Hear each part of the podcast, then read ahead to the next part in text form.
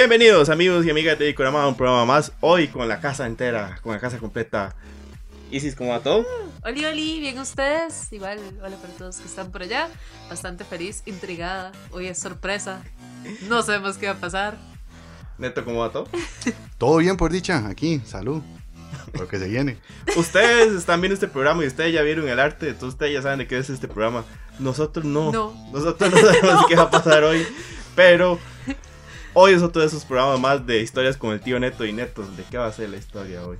Desde el momento mismo de la creación, en el Génesis, o no sé, pero siempre había querido empezar algo con esa frase, se nos habla de la imponente y santísima Trinidad. Tres Esto es no el número mágico.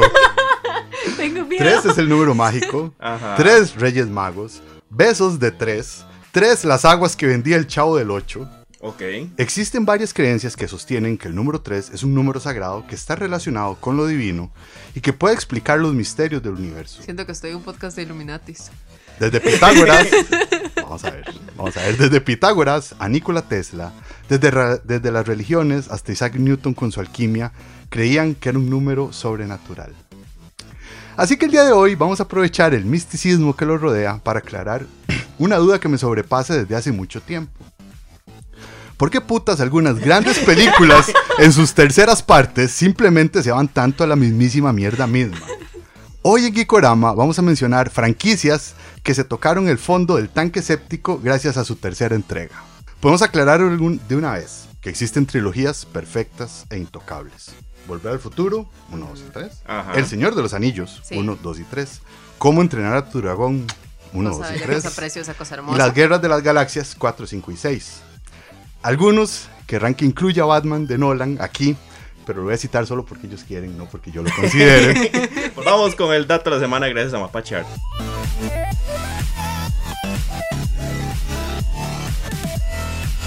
Mapache Arts es una empresa que se encarga en hacer figuras en impresión 3D con un cuidado, pero lindísimo los detalles pintados a mano, super chivas que dan. Van a estar también en el Connector del 15 y 16 de octubre para que vayan y vean toda la exposición y venta que van a tener. Gracias a Amberes que me está haciendo coro en esta mención. Pero ya saben, aquí están viendo las, las figuras, las estatuas de Mapache Art para que vean el chuzo de trabajos que hacen. Los datos, ya que Ernesto estaba hablando de trilogías y habló de una de las mejores trilogías que hay, que es Back to the Future, vamos a ver unos datos de esa trilogía. El guion fue rechazado 44 veces antes de ser aprobado. El mundo del cine no sabe lo que. El título original, uno de los títulos originales fue Spaceman from Pluto. Eso es cierto y que, que dicha que se cambió. Sí. Y la película por muchos años fue censurada en China porque la idea de, de viajar al pasado es irrespetuosa con la historia. Pero estos fueron los datos de la semana gracias a Mapache.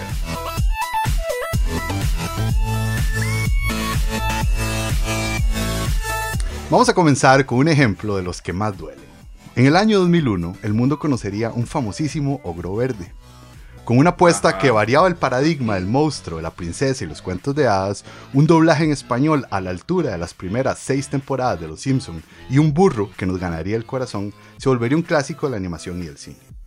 La segunda parte, reforzando las relaciones entre Burro y Shek, apareciendo un gato con botas tierno y avispado, y la historia siendo casi que declamada como una obra maestra superior a la primera entrega, luego saldría su tercera parte. Cuando Shrek se casó con Fiona, no cayó en el cuento de que tarde o temprano acabaría siendo el rey. Así, al caer enfermo su suegro, el rey Harold, Shrek corre el peligro de tener que abandonar su amado pantano para ocupar el trono, a menos que encuentre un heredero. Decide entonces emprender un viaje con Asno y el gato con botas para encontrar a Arturo, el primo de Fiona. Mientras, en muy muy lejano, el príncipe encantador recluta un ejército de villanos para tomar el trono por la fuerza. Pero no cuentan con que Fiona y la reina Lilian también han reunido un grupo de heroínas para hacerles frente. O sea, es como que tengo la noción de, como usted me iba contando, de ciertos flachazos, pero no, no, no, me, no la tengo tan presente como la primera y la segunda. En mi caso es que es chistoso porque un día esto estaba hablando con mi novio justo de eso porque estamos hablando de Shrek 1, Shrek 2 y que llegamos a Shrek 3 y nos quedamos. ¿De qué se trataba Shrek 3? no es una peli tan mala. O sea, digamos, yo ahorita recordándolo, no es una peli tan mala, pero no, no, no llega para es que nada. no llega, o dos, sea, la no, 1 y la no. 2 son increíbles, Sí. Ujú. con buen uso de la música. De la cuarta con buen tampoco me acuerdo. O sea, que hay una cuarta, pero tampoco me Sí. acuerdo. Shrek tercero sería seguida por Shrek para siempre, pero no vamos a invertir tiempo en eso porque tenemos más malas cosas. Podemos estar todos y todas de acuerdo que antes que Will Smith diera cachetadas, todos agradecíamos por muchas de sus películas. Una de ellas es un clásico de 1997, Hombres de Negro, Ajá. Con una premisa que no podía fallar y que es más que interesante. La película es de las mejores propuestas de ciencia ficción que existen. Cinco años después llegaría Hombres de Negro 2, casi aceptable.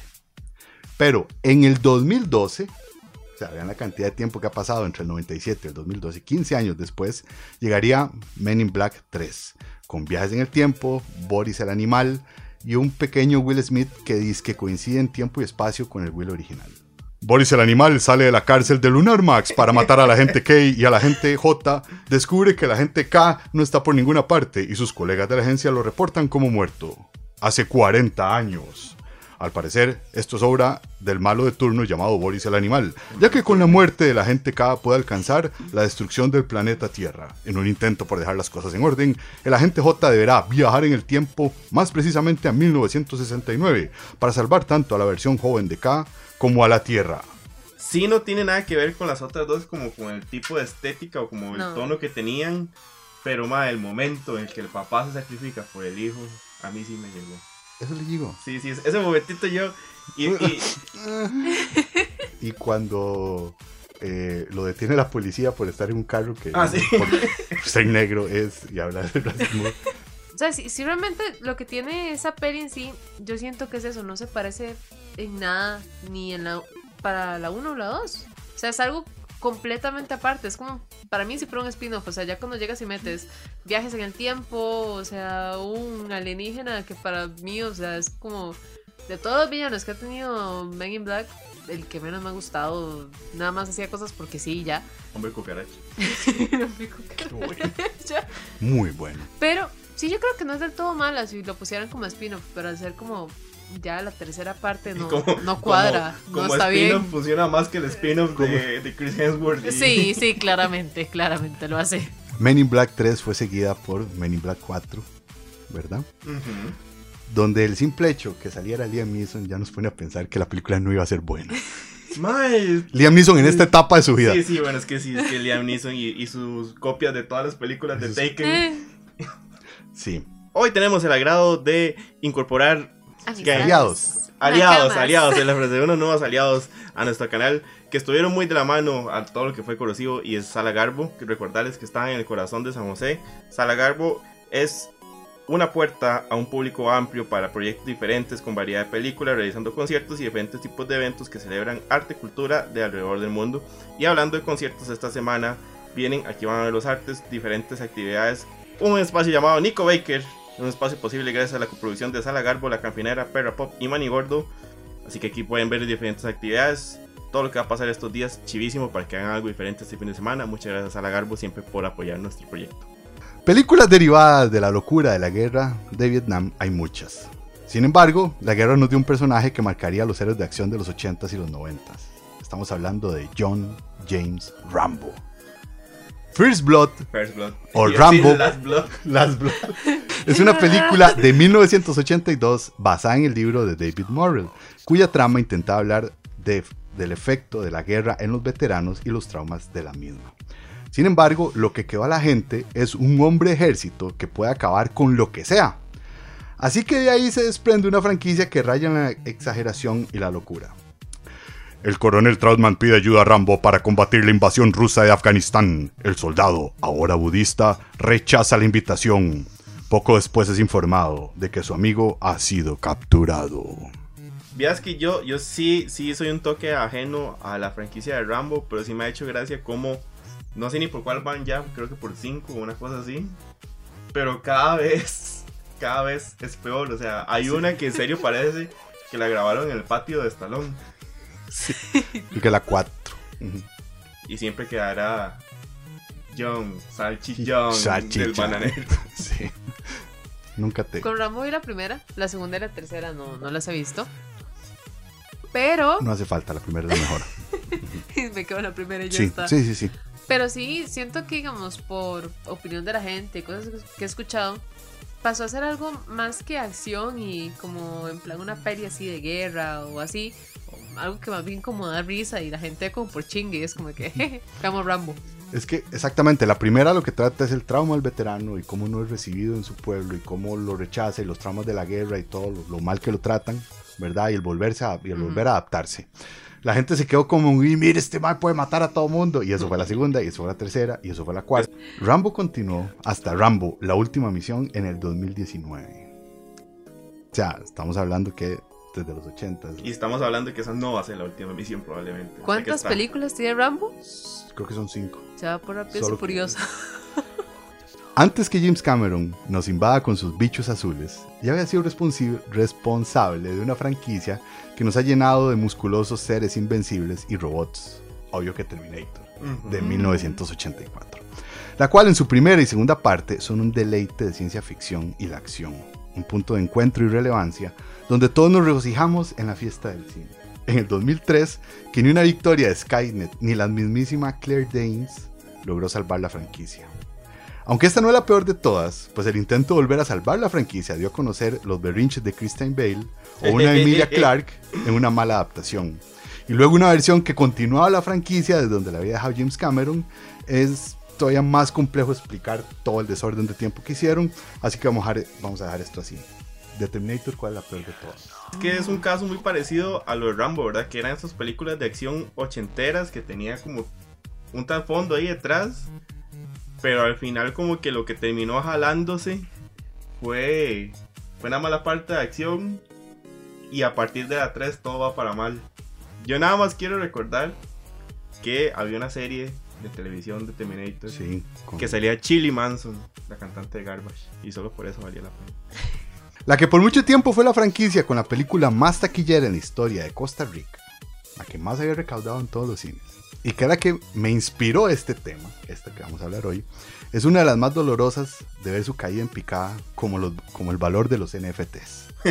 La Era del Hielo del 2002 es una película que nos cuenta la aventura de un diverso grupo de amigos prehistóricos para regresar un bebé a su tribu de humanos. Y con el éxito conseguido, no querían quedarse sin sacar hasta el último colón al público de todo el mundo. La segunda mantendría el éxito, pero, pero, pero, Pero, pero, pero. En el 2009 llegaría la Era del Hielo 3.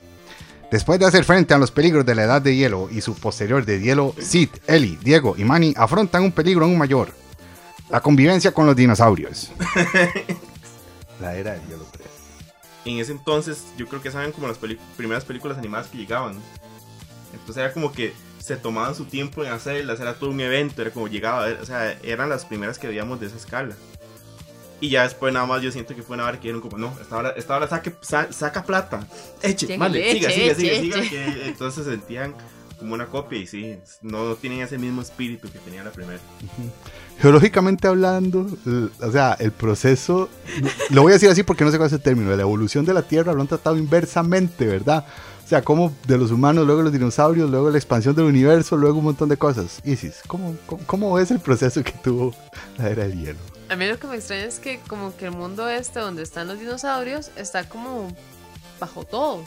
O sea, está como si, o sea, si habláramos así, gráficamente está como en el manto. Sí. Entonces, o sea, no, no tendría sentido. Primero se cocinarían por el, por el calor que No, es ahí. no, pero te cuento. Los rivales más grandes que tienen los terraplanistas son los que teorizan de la Tierra hueca. Y eso es muy chiva. Perdón. E- e- Eso sí, eso sí también está cool. No se ha tenido suficiente evidencia. de pero o sea, sí es muy raro porque siento que al principio todo estaba muy bien porque era un tema de que, ok, sí podían existir mamuts, dientes de sables, cosas así respecto a humanos porque no eran un peligro tan excesivamente grande. Y toda la primera película de la era del hielo es preciosa, hermosa, así. Pero para mí lo que llega a cambiarlo completamente en la 3 es que nada tiene sentido de un principio. Ah, Desde la historia hasta la parte científica. Sí, sí, sí, desde la historia de parte científica, como de cómo carajos van a sobrevivir dinosaurios y un poco de bichos raros como el bug, que es como una comadreja extraña, que tampoco sobreviviría en un ambiente así, pero está bien. Bajo hielo. La era del hielo serían seguidas por la cuarta y quinta entrega en el 2016 y un spin-off en el 2022 de Buck. Buck. que sigue sobreviviendo. Y spoiler, es pésimo. Yo, yo me imaginé que por el silencio que había en redes sociales no era muy bueno. No, pero antes no de continuar, y si nos contara un poquito a los amigos de Mundo AG. Isis. Resulta que Mundo G tienen mangas, tienen novelas ligeras, tienen manguas, ya saben, todo el tema de mangas, pero de Corea, de China también. Tienen la opción de que si ustedes quieren hacer una pre-order y el monto no pasa los 50 mil colones, no tienen que pagar enganche. Ellos se lo traen porque el propósito de ellos, y yo se los puedo asegurar, es un muy buen servicio al cliente. Y además de eso, tienen mangas, novelas, liger- novelas ligeras de absolutamente todo.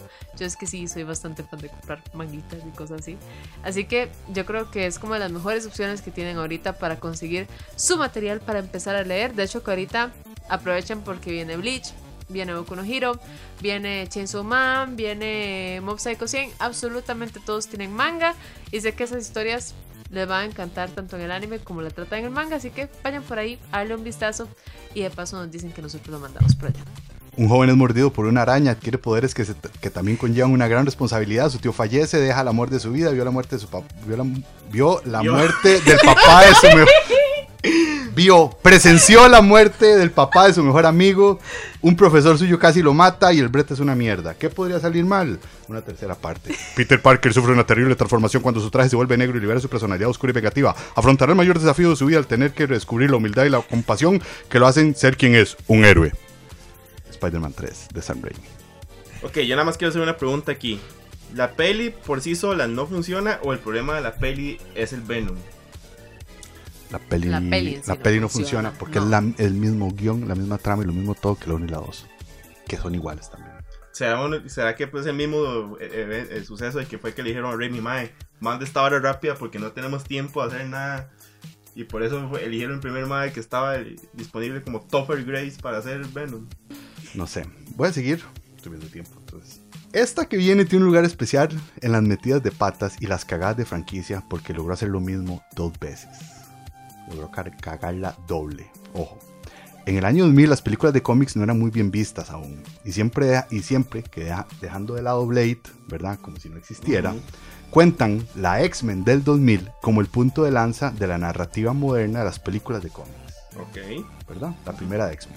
Así en el 2003, la segunda parte gusta muchísimo también debido al retrato que hace la problemática que tienen los mutantes. Sin embargo, X-Men 3 tira todo al suelo con una apuesta que apuesta más por la acción. Los humanos han descubierto una cura para acabar con las mutaciones. Sin embargo, no todos los mutantes quieren ser curados y Magneto recluta a un poderoso grupo para luchar contra los humanos. Esto está demasiado genérico y a- a- eso es lo que metieron en internet, pero igual le queda perfecto a esa peli. Es mala. que es lo que es. Sí, es, de- es que demasiada trama política desde un principio ahí. Acá es donde, lo, donde viene lo bueno, porque la franquicia volvería a la vida con X-Men primera clase, luego con Días del Futuro Pasado, ¿verdad? Pero los X-Men Power Rangers, perdón, los X-Men Apocalipsis, Apocalipsis. se traen todo al suelo otra vez. Y luego está seguida por Dark Phoenix, que no tiene nombre lo que hicieron con esa peli. Ma, yo había olvidado a Dark Phoenix. Así de importante es. Apocalipsis es, que es mala por todo lo que usted siente que desperdicia. O sea, por todo lo que tenían ahí y en serio lo dejaron ir. Desperdiciar a Oscar Isaac como villano. Eso es un lujo. Pero Dark Phoenix es una cosa que sí no tiene ni pie ni cabeza. También otra cosa que yo siento que le afectó un montón a X-Men fue el tema de las líneas temporales. O sea, uno no saber cómo carajos verla porque resulta que llega Wolverine, se va al pasado, resulta que está en el pasado, ya lo que pasó, los que se murieron no están muertos. Todo es un desastre. Casi, casi menciono a Wolverine acá, Sí. pero Es que más bien es eh, Wolverine y Logan. Logan, Logan, Logan, como, Logan. Como la tercera que se Sí. salvó de... esa es más bien es el caso contrario. Pero bueno, antes de seguir vamos a agradecer también a los amigos de Crystal Tree que tenemos todas nuestras jarritas donde estamos hidratándonos para poder hacer este programa. Recuerden que con los amigos de Crystal Tree encuentran todo lo que es en madera, cristalería y porcelana totalmente personalizable en la técnica de grabado arena, que eso no lo borra nada. Como no se borrará el legado que viene. Vamos a hablar de una de las franquicias, de una de las franquicias que también lo hicieron dos veces. O sea, estas son las que se dan el lujo. Pero se les perdona porque este universo expandido es increíble y tiene una trilogía que cambió la manera de ver el cine y el entretenimiento. Tenemos que hablar de las guerras de las galaxias, Galaxias. de la 1 a la 3 y de la 7 a la 9. Ok. Vamos a ver. Star Wars cumple la norma de este playlist que estamos haciendo la cumple tres veces. ¿Sí? Primero, con la, con- de la 1 a la 3, Ujú. ¿verdad? La, la 3 es mala. Después, de la 7 a la 9, la 9 es mala. Y luego, si las dividimos en triadas, la tercera triada es una mierda. Entonces, es increíble lo que estos lograron Lograron. hacer. ¡Guerra! La república se desmorona bajo los ataques del despiadado Lord Sith, el conde Doku. Hay héroes en ambos bandos, pero el mal está por doquier. En una contundente jugada, el diabólico líder droide del general Grievous ha interrumpido, ha irrumpido en la capital de la república y ha secuestrado al canciller Palpatine, líder del Senado Galáctico. Mientras el ejército droid separatista trata de huir con su valioso rehén, dos caballeros Jedi inician una misión desesperada para liberar al canciller cautivo. Sinopsis de la 9. La resistencia sobreviviente se enfrenta a la Primera Orden y Rey, Finn, Poe y el resto de héroes encararán nuevos retos y una batalla final con la sabiduría de las generaciones anteriores. El episodio 3, como que la gente la perdona porque nada más recuerda la pelea al final. Sí. Porque nada más recuerda el I have the higher ground. esas varas. Entonces, como que se olvida el resto y como, ah, no, la 3 es la que se salva esa trilogía. Sí. Con la tercera tenemos un problema que es cuando eh, Anakin convertido en Darth Vader se levanta y le dan la noticia que muere Padme y dice no. Ese es el momento más telenovelas. Ahí le pudieron dar el premio telenovelas a Antes de continuar, vamos a agradecer a los amigos de Samurai CR. Neto anda camisa de Batman. Y si, si yo andamos la Gikuchama blanco y negro. La tinta y el papel, ah no. Pero gracias a los amigos de Samurai CR. Recuerden todo lo que ocupen en camisas, mousepad, estuches de teléfono, skin cards, un montón de cosas chivas, super ñoñas, con los mejores diseños, diseños originales con los amigos de Samurai. Ahora vamos a hablar de una franquicia muy querida, envuelta recientemente en polémica extra franquicia y sobre todo en mucha heteroflexibilidad solapada. Vamos a hablar de Piratas del Caribe del 2003. Ok. La adaptación de una atracción temática de un parque Disney en una película para niños que revivía las historias de piratas, tesoros, fantasmas y los personajes del Caribe, tiene a Johnny Depp, Keira Knightley, Orlando Bloom y Geoffrey Rush, ¿verdad? Que nos puso en este gran relato de nuevo estos actores. Sin embargo, al querer expandirse ese mundo, todo quedó confuso porque no, todo quedó confuso en un mundo que se tomó a sí mismo más en serio de lo que ameritaba. Y terminó todo en un excusado marítimo que expuso que no tenían ni idea de lo que eran los piratas, más que puro entretenimiento. Cuando Jack Sparrow desaparece, el capitán Barbosa se queda al mando del Perla Negra. Junto a Will Turner y Elizabeth Swann, parten en busca de su amigo hasta el final del mundo y más allá, ya que se encuentra en manos del temible Davy Jones. Yo sí me acuerdo como que la tercera jugaba muy de metafísica filosófica, Sí. sin lograrlo, porque me acuerdo como unas escenas en que Jack Sparrow estaba como un- en la nada. Y nada más como un barco y Ajá, y... como con copias del mismo. Después de eso, las que siguen, ni Javier Bardem ha logrado Ni que- Bardem lo nada, para, no. que, para que eso todo, suceda. toda esa peli.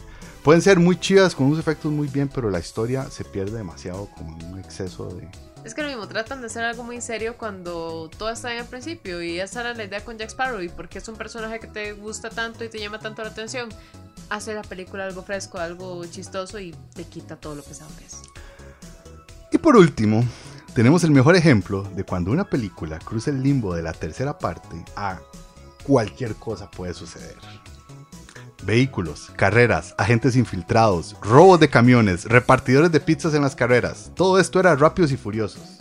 Hasta que Sean Boswell es un chico rebelde cuya única conexión con el mundo es a través de las carreras ilegales. Cuando la policía le amenaza con encarcelarle, se va a pasar una temporada con su tío, un militar destinado en Japón. Rápidos y Drift. Furiosos, Tokyo Drift. Madre, que yo tengo que decir, el único que yo he visto completa, No. Varas, se lo juro. No, o sea, o sea, esta completa desconexión con la 1 y la 2, pero amarrándola con un final donde aparece Toreto, es la puerta de entrada para la locura e incongruencia que se viene con que un vehículo de estos haya logrado llegar al espacio. Y lo que se viene. Lo que se viene. La idea entonces era hacer como un recuento de películas que, cuya tercera parte era un desastre, o que la tercera parte fue la puerta para que, bueno, ya hicimos esto, hagamos cualquier cosa.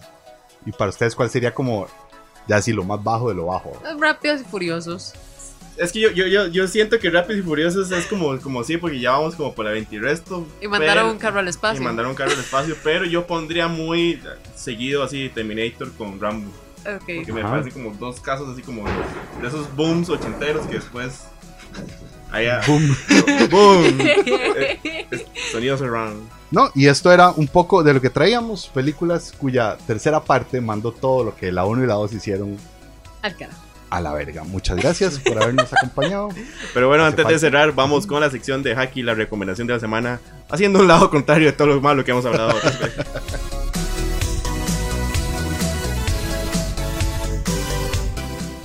Y la recomendación de la semana sería también recomendada por Hideo Kojima.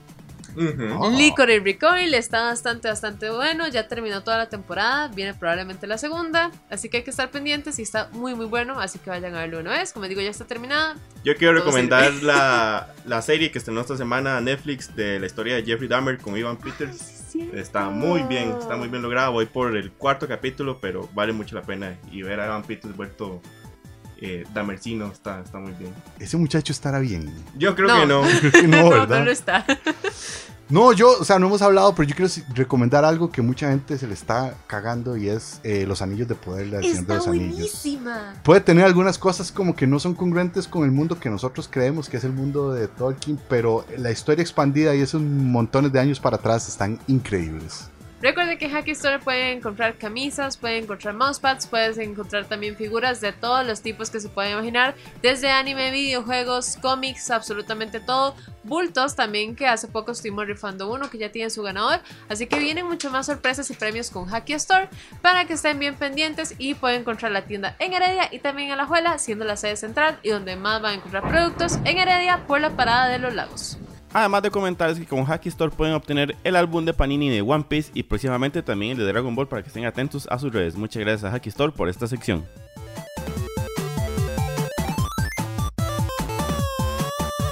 Así termina este especial de trilogías que no lo hicieron bien. Recuerden seguirnos en nuestras redes sociales, Instagram, Facebook, YouTube, Spotify y TikTok. Neto, muchas gracias. Mucho gusto. Isis, muchas gracias. Gracias a ustedes. Que esté muy bien, cuídense mucho. Ciao. Bye bye.